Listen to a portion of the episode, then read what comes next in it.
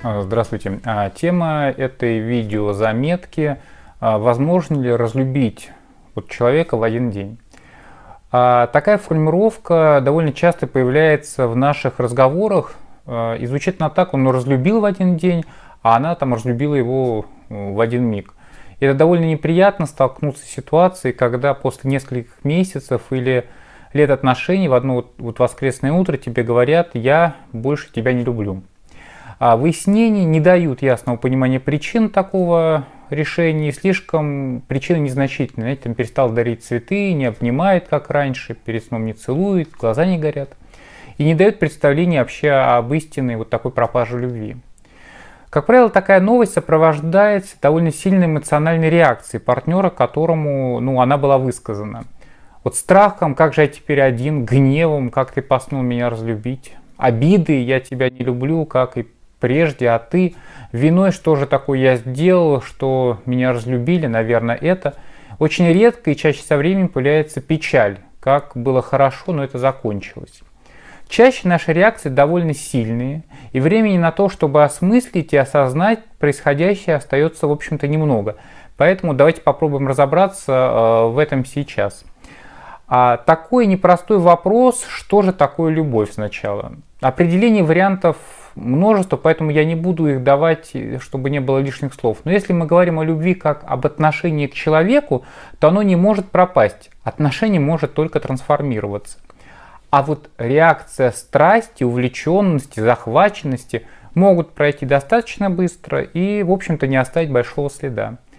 Отношения – это результат того, а, в чем вы участвовали, создавали, поддерживали. И это то, что создавалось не снаружи, а внутри вас и создавалось вами. Страсть же и увлеченность партнером а, появляются как результат вспышки, такого выброса гормонов, или другой человек вписался в ваш ярко желаемый образ партнера – или же было, знаете, срочно нужно переключиться с какой-то сложной ситуации и увлечься вот другим человеком было таким способом. Поэтому если мы говорим о любви как о результате наших усилий, то ощущая то, что утром вы проснулись и поняли, я не люблю того, кто рядом со мной, то скорее всего это значит, что вы просто приняли решение. Решение разойтись, решение начать говорить о желании отделения. И тут важно заметить, что вы можете продолжать любить человека, но параллельно с этим вы могли принять решение о расставании. Любовь – это определенная работа, а, которая может быть тяжелой и делать которую можно утомительно.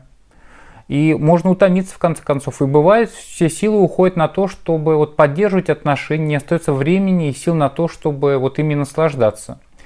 И в таком случае может быть сделан вот этот выбор, и если этот выбор основан на желании заботы о себе, признании вложенных усилий и нежелании их продолжать, то вы будете продолжать любить, но отдалитесь, и через какое-то время чувство любви станет менее ярким, перестанет быть связанным с ощущением потери и вас так травмировать.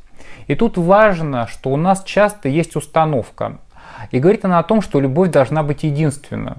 В таком случае, вместо того, чтобы регулировать свои отношения с людьми через выбор, находиться или нет вместе, вкладываться в отношения или нет, мы можем стремиться к избавлению от чувства любви, приравнивая это к правильности, честности по отношению к себе и партнеру.